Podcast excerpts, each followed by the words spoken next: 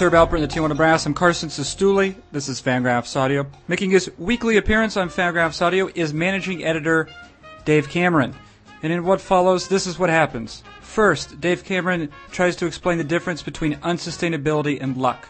Or I should say, he does explain it, and I try and understand it. Two, second, I make the charge that Fangraphs is broken because in the MLB standings at Fangraphs, there's some indication that the Pirates are in first place in the NL Central. Three, third, I try and compel Dave Cameron to say that Mike Trout will be the AL MVP.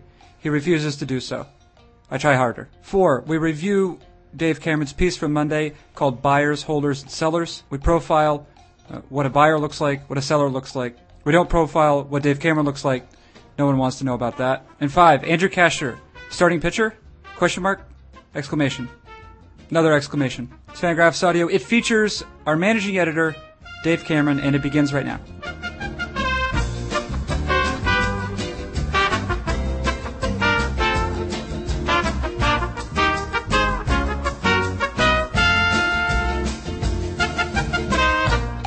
Oh, yeah. I think I'm going to write about uh, uh, and the idea of luck versus unsustainability.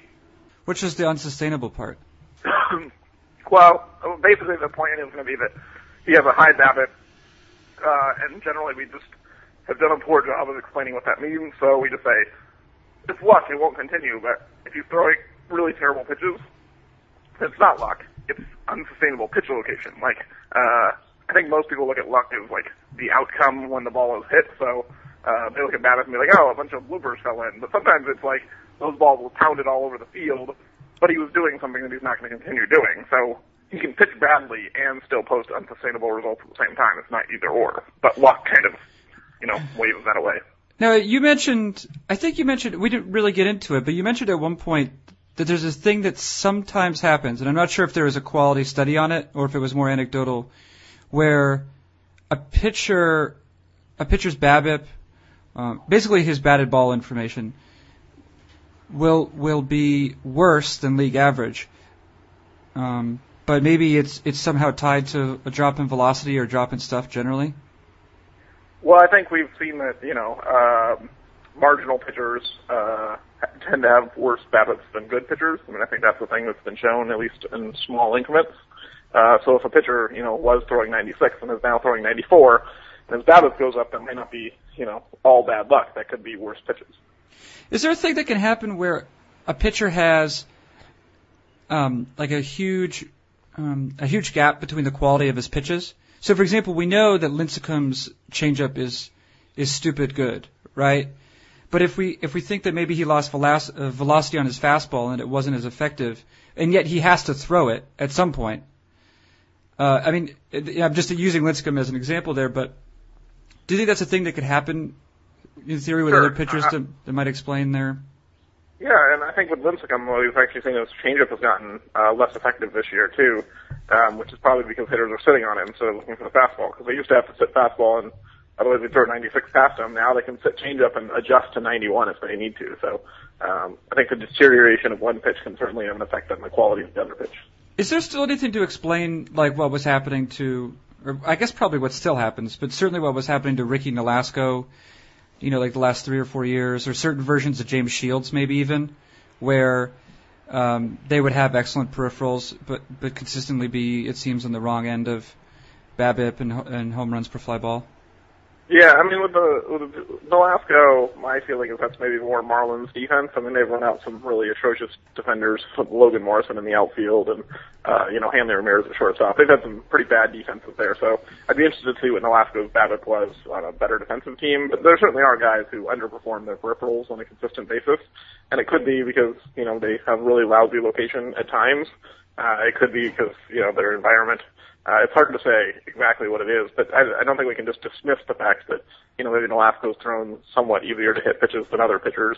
Um, the question is whether that will continue, and I guess that's the idea of unsustainability, right? It's like maybe it wasn't bad luck that the ball got whacked off the wall for a double because he threw it down the middle, but it's not something that you're going to do every pitch. Like it's not something that's not a pitch location that Nolasco is aiming for, or that he's going to keep throwing.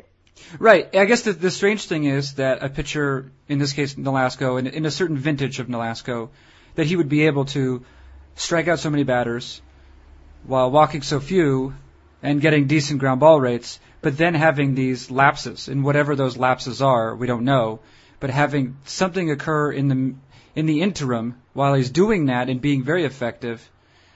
Um, you, I guess the, the question is like trying to apprehend what that is that's going on there. Right. I mean, that's the that's the complicated part is trying to figure out uh, the cause of the effects that we see. So, you know, um, whether it's bad location, whether it's uh, mental lapse of concentration, uh, whether it's bad, you know, defense, whether it's the park, uh, it could be a lot of things.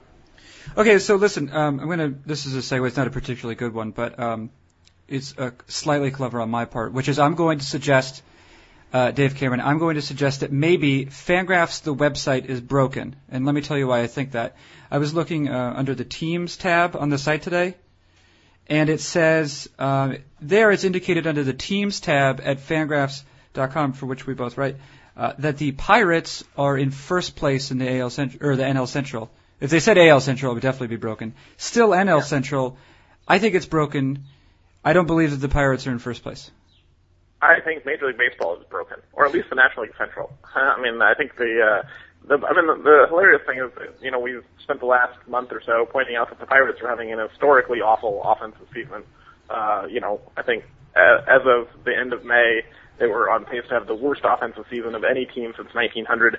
They have since passed like four or five teams, so now they're only having like the sixth or seventh worst offensive season in the last 112 years.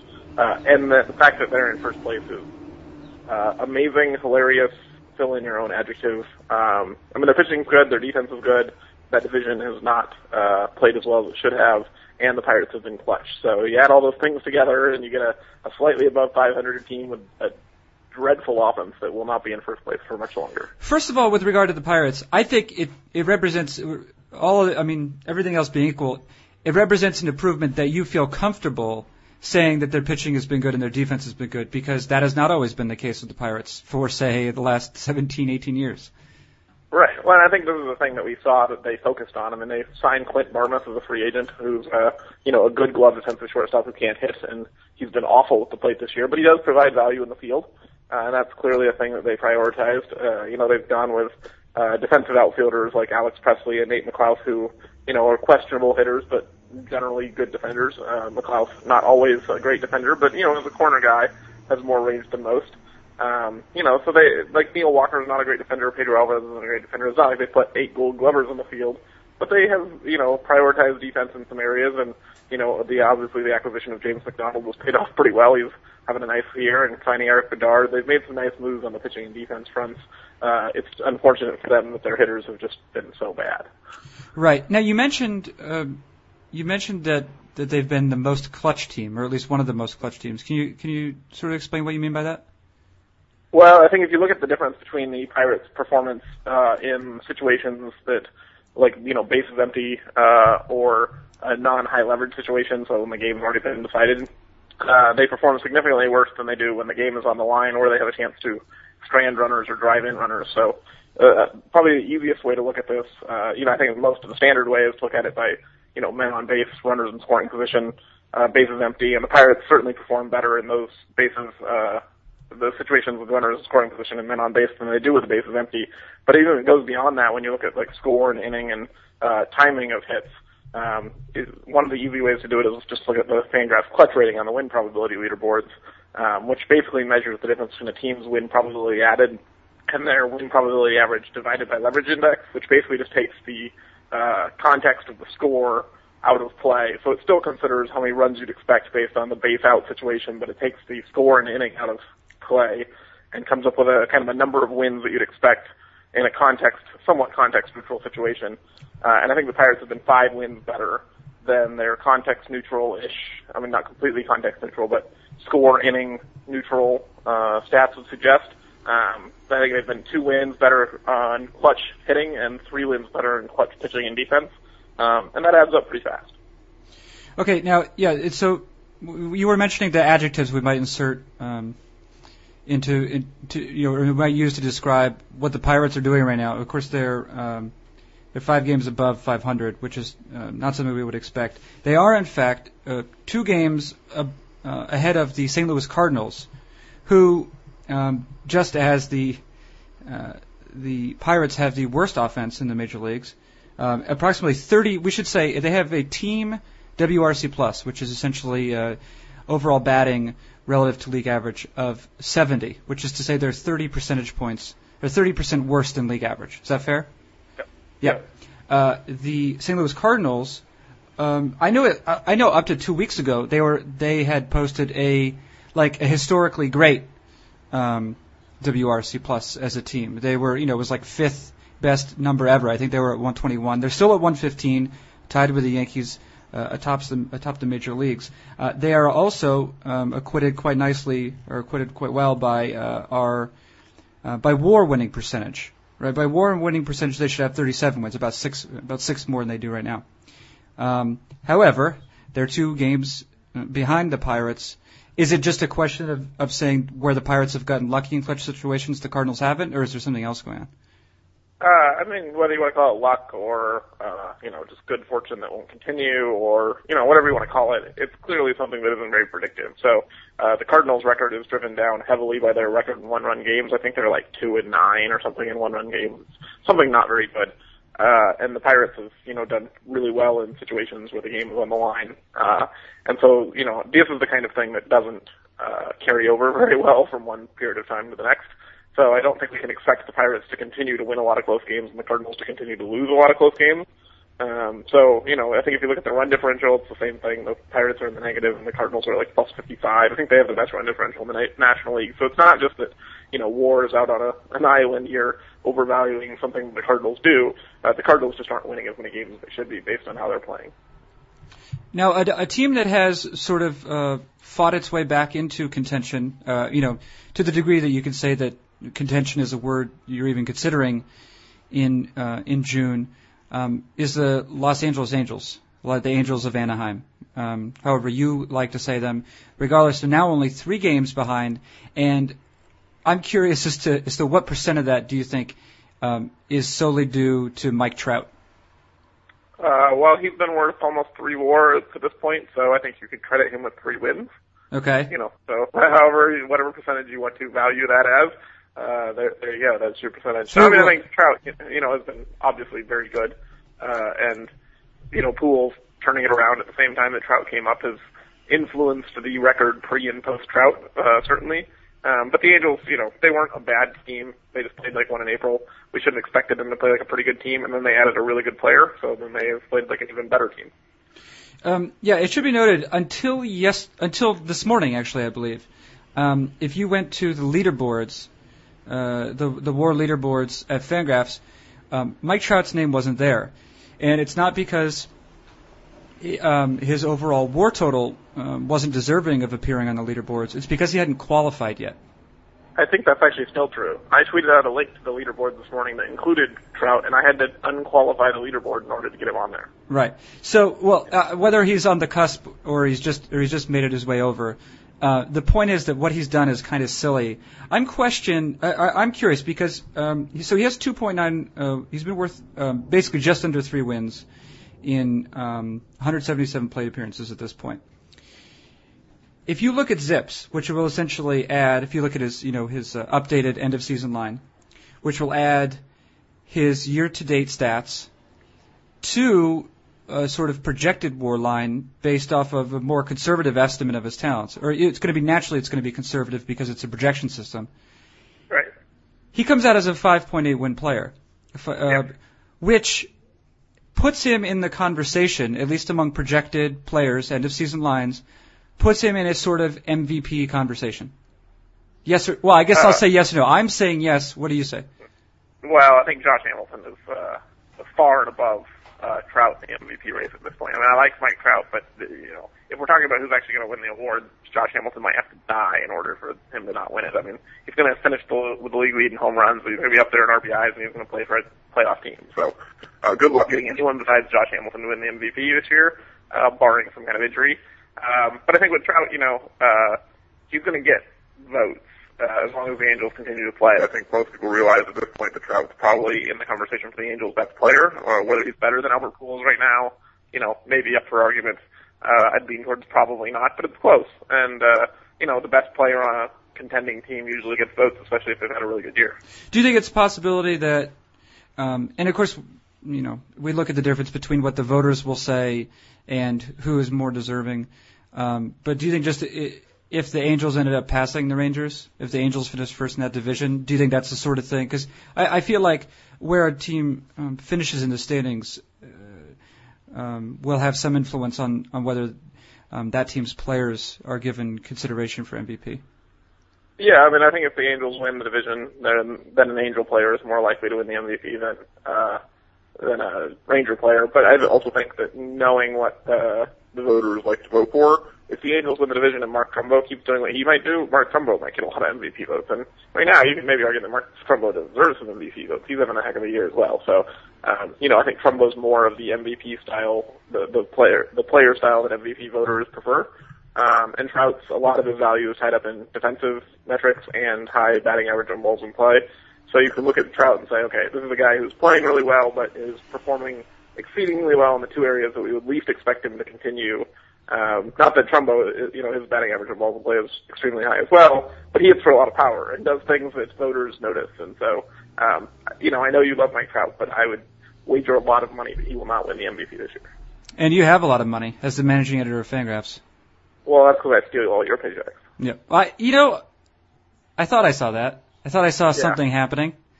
Right. If you were hungry lately and had no money, uh, that was why. That was precisely why. Yeah. Well, that's all right. Uh, you know, I don't need it. Um, now, listen. You wrote a piece today for the site uh, called "Buyers, uh, Holders, or Sellers," or something in that order. Buyers, sellers, or holders, something like that.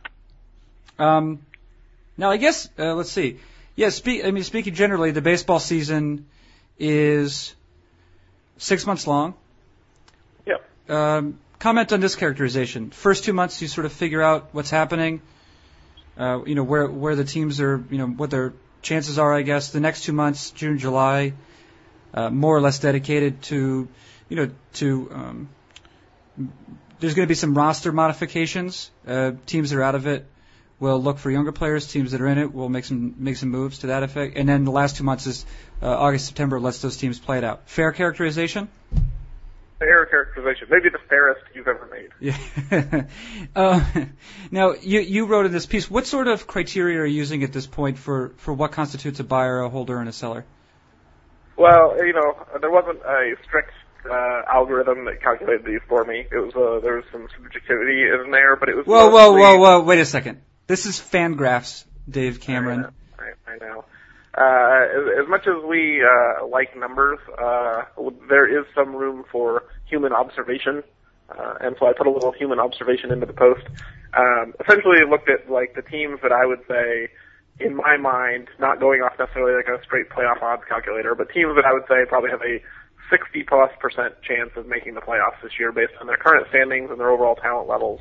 Uh, I don't think the White Sox are necessarily the best team in the American League Central, but the they've put themselves in a position where over the next four months they probably can't be expected to fall completely out of the race given the lead they have over the uh, Tigers and you know I think they're basically in a dead heat with the Indians and you could probably make a case the White Sox are a better team than the Indians. So you know I think looking at a team like that you say I have to think their odds of reaching some kind of playoff level whether it's winning the division or one of the two wild cards is you know somewhere north of 60%.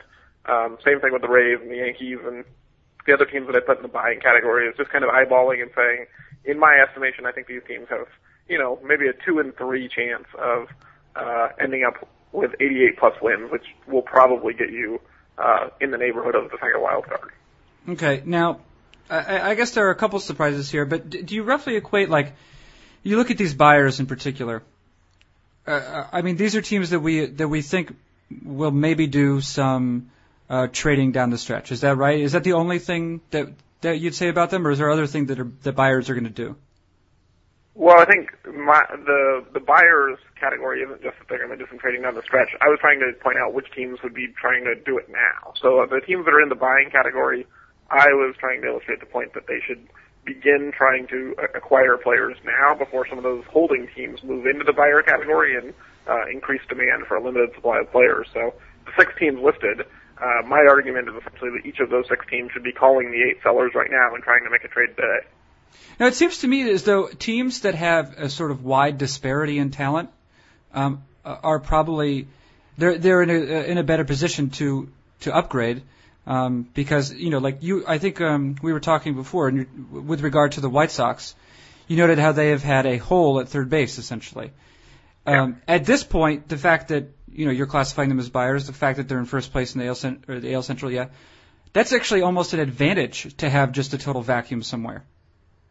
Yeah, I mean it's certainly easier to upgrade from bad to okay than from okay to good. Uh, there are just more okay players out there. You know that's why the talent pyramid is considered to be a pyramid with a you know a pretty wide base and a pretty narrow top. Um, so for a team like the White Sox, who just you know needs a live body at third base, uh, which you know they thought Orlando Hudson might be, but you know apparently is not, and he's not a third baseman, so that was a little bit of an odd experiment to begin with. Um, but it's certainly gonna be easier for them than it was for like a team like the Diamondbacks last year, who were you know, average across the board with a couple of stars, um, but didn't have any real obvious holes. It was uh, difficult for them to upgrade over the winter. We've seen them regress back because, you know, whether they could replace Ryan Roberts or, you know, it was going to be hard to upgrade on a guy who's has some uses but isn't uh, necessarily worth benching.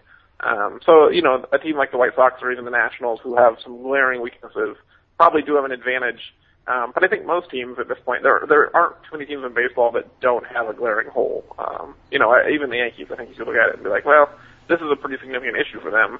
Uh, this is the obvious place for them to go upgrade. Now, with, and with regard to these sellers, you have about uh, looks like eight teams here. Um, San Diego, Chicago, Colorado, Minnesota, Kansas City, Oakland, Houston, Seattle.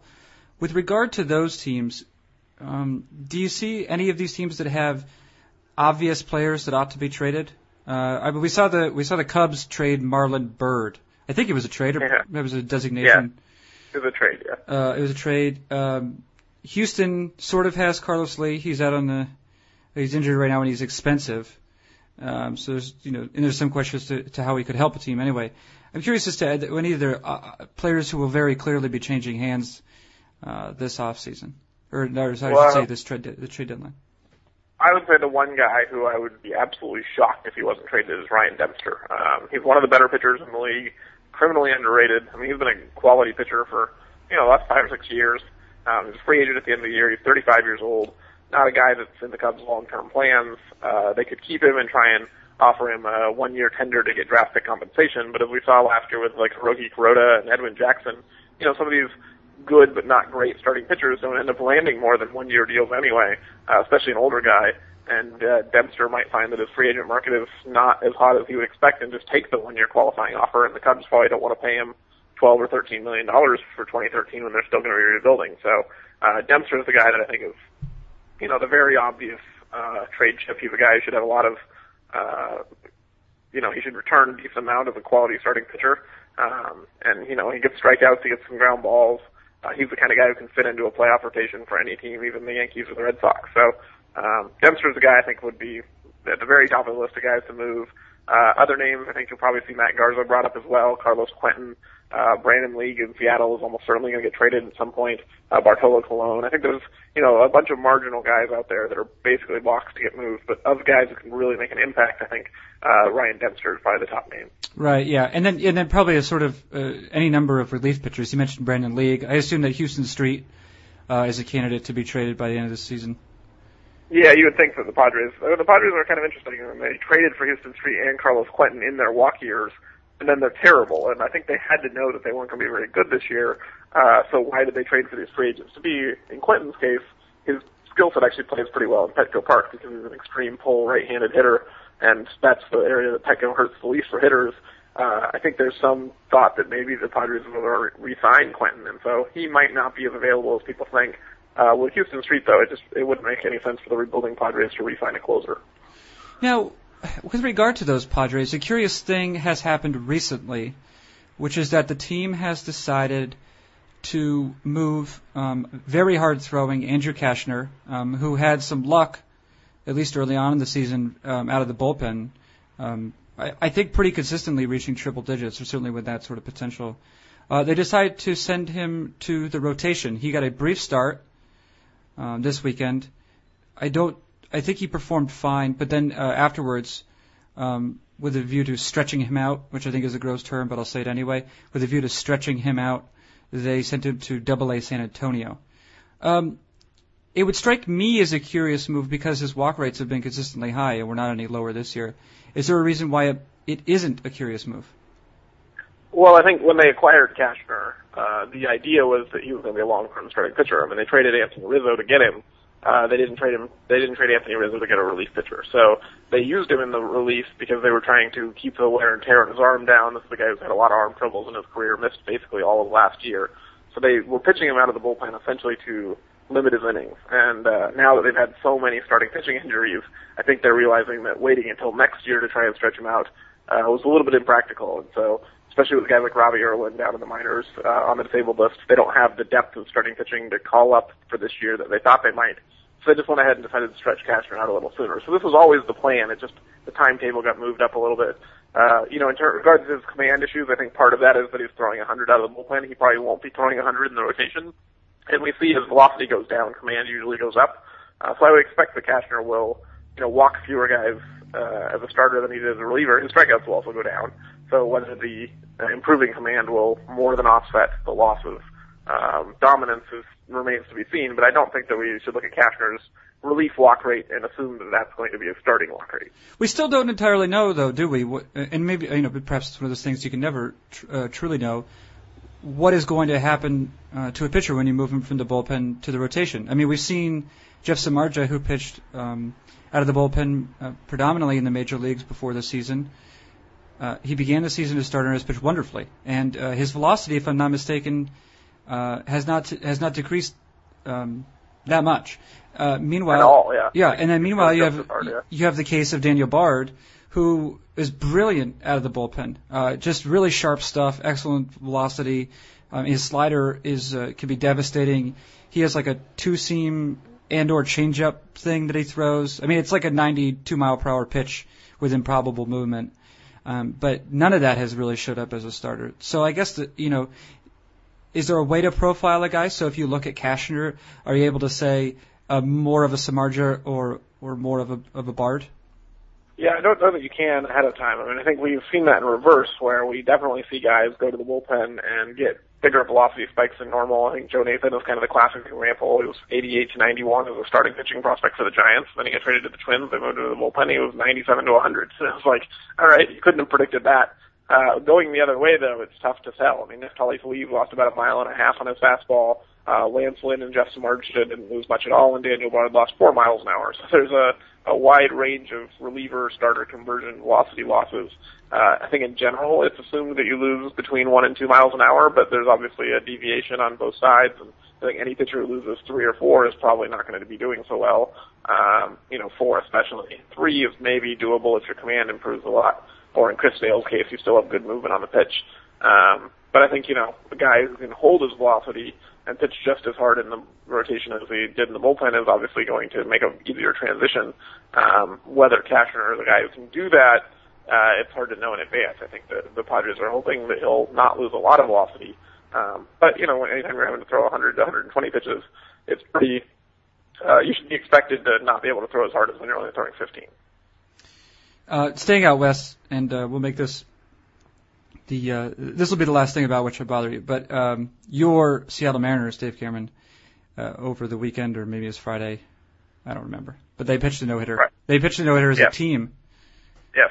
Uh, anything remarkable about that, other than the fact that they kept throwing the ball and none of none of them got to first base because they hit it? I mean, I think it was maybe the most unremarkable core of pitchers to ever throw a no hitter. I mean, Kevin Millwood was a uh, minor league free agent signing over the winter. He was a guy who couldn't find a job last season until midseason when the Rockies finally gave him a chance. Uh, and then, you know, wasn't exactly a high priced commodity this offseason. Uh, so for him to start the game, you know, he's maybe the least, uh, the guy you'd least expect to get a no hitter out of, uh, in, at least in that team and maybe in that league. And then the parade of relievers is, you know, a Rule 5 pick named Lucas Luetge, who is uh, not a highly thought of prospect, is not a flamethrower. He's just a lefty who throws sliders down and away on every single pitch. Uh, you know, and then there's um, Charlie Furbush, and you know, Stephen Pryor, who'd only pitched in I think three games in the major leagues up to that point, has good stuff but doesn't have good command, uh, and was very inexperienced. Uh, you know, it was basically a parade of nobodies And uh, for that parade of nobody's no hit the team with the best record in baseball is, uh, you know, it's just one of those fun things about baseball. Yeah. Uh, yeah, I guess good for them. Good for, I mean, uh, Seattle fans need something. Uh, they live in a dreary city. Not right now so much, but, you know, for nine months of the year. And, uh, and their team has been miserable. Right, but I will say, like, if you have not seen the gifs of Jesus Montero's reactions, He was ha- he was thrilled. he was like, because you know, in no hitters, the pitcher usually like drops to his knees and is extremely thrilled. Tom Wilhelmsen got the last three outs. But He didn't really do that much. He just like closed out a win like he normally does. So Montero rushes the mound, and Montero's a big boy, uh, ready to like jump into Wilhelmsen's arms. Wilhelmsen has no idea what's coming Yeah. and almost gets pancaked by the catcher. It is, uh, it's a lot of fun. Well, I, I mean, you could make you could make an argument, I guess. I mean, besides Millwood, that you know, or, or maybe more than Millwood, even that that was Jesus Montero's no hitter.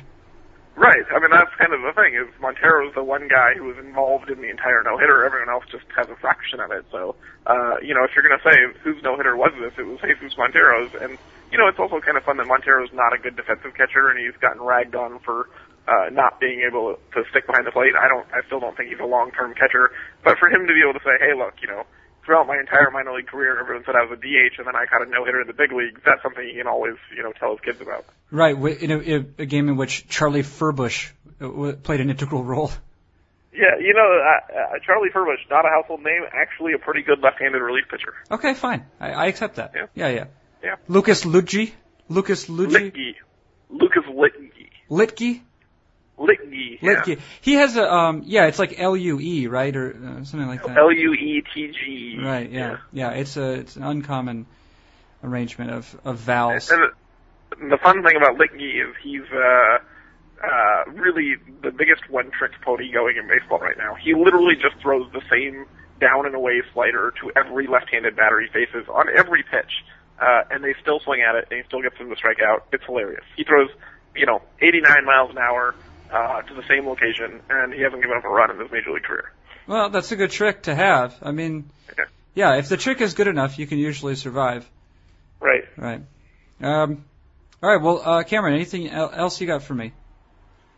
Uh, not on the air. We'll have to save all the uh, yelling and screaming uh, for post Uh, recording. let's. Uh, hey, do, uh, do you know? Uh, are you going? Do you know to um, this thing this summer in Minneapolis? What is it? The Saber event. I am not going to the thing in Minneapolis. Uh, I am going to Seattle uh, at the beginning of July, and we'll be having an event uh, at Safeco in mid-July, and then I am going to the Saber seminar in Boston uh, at the beginning of August. So I will be around in places, but I will not be in Minneapolis. Okay. Yeah. Yeah. And I think I might see you there in Boston.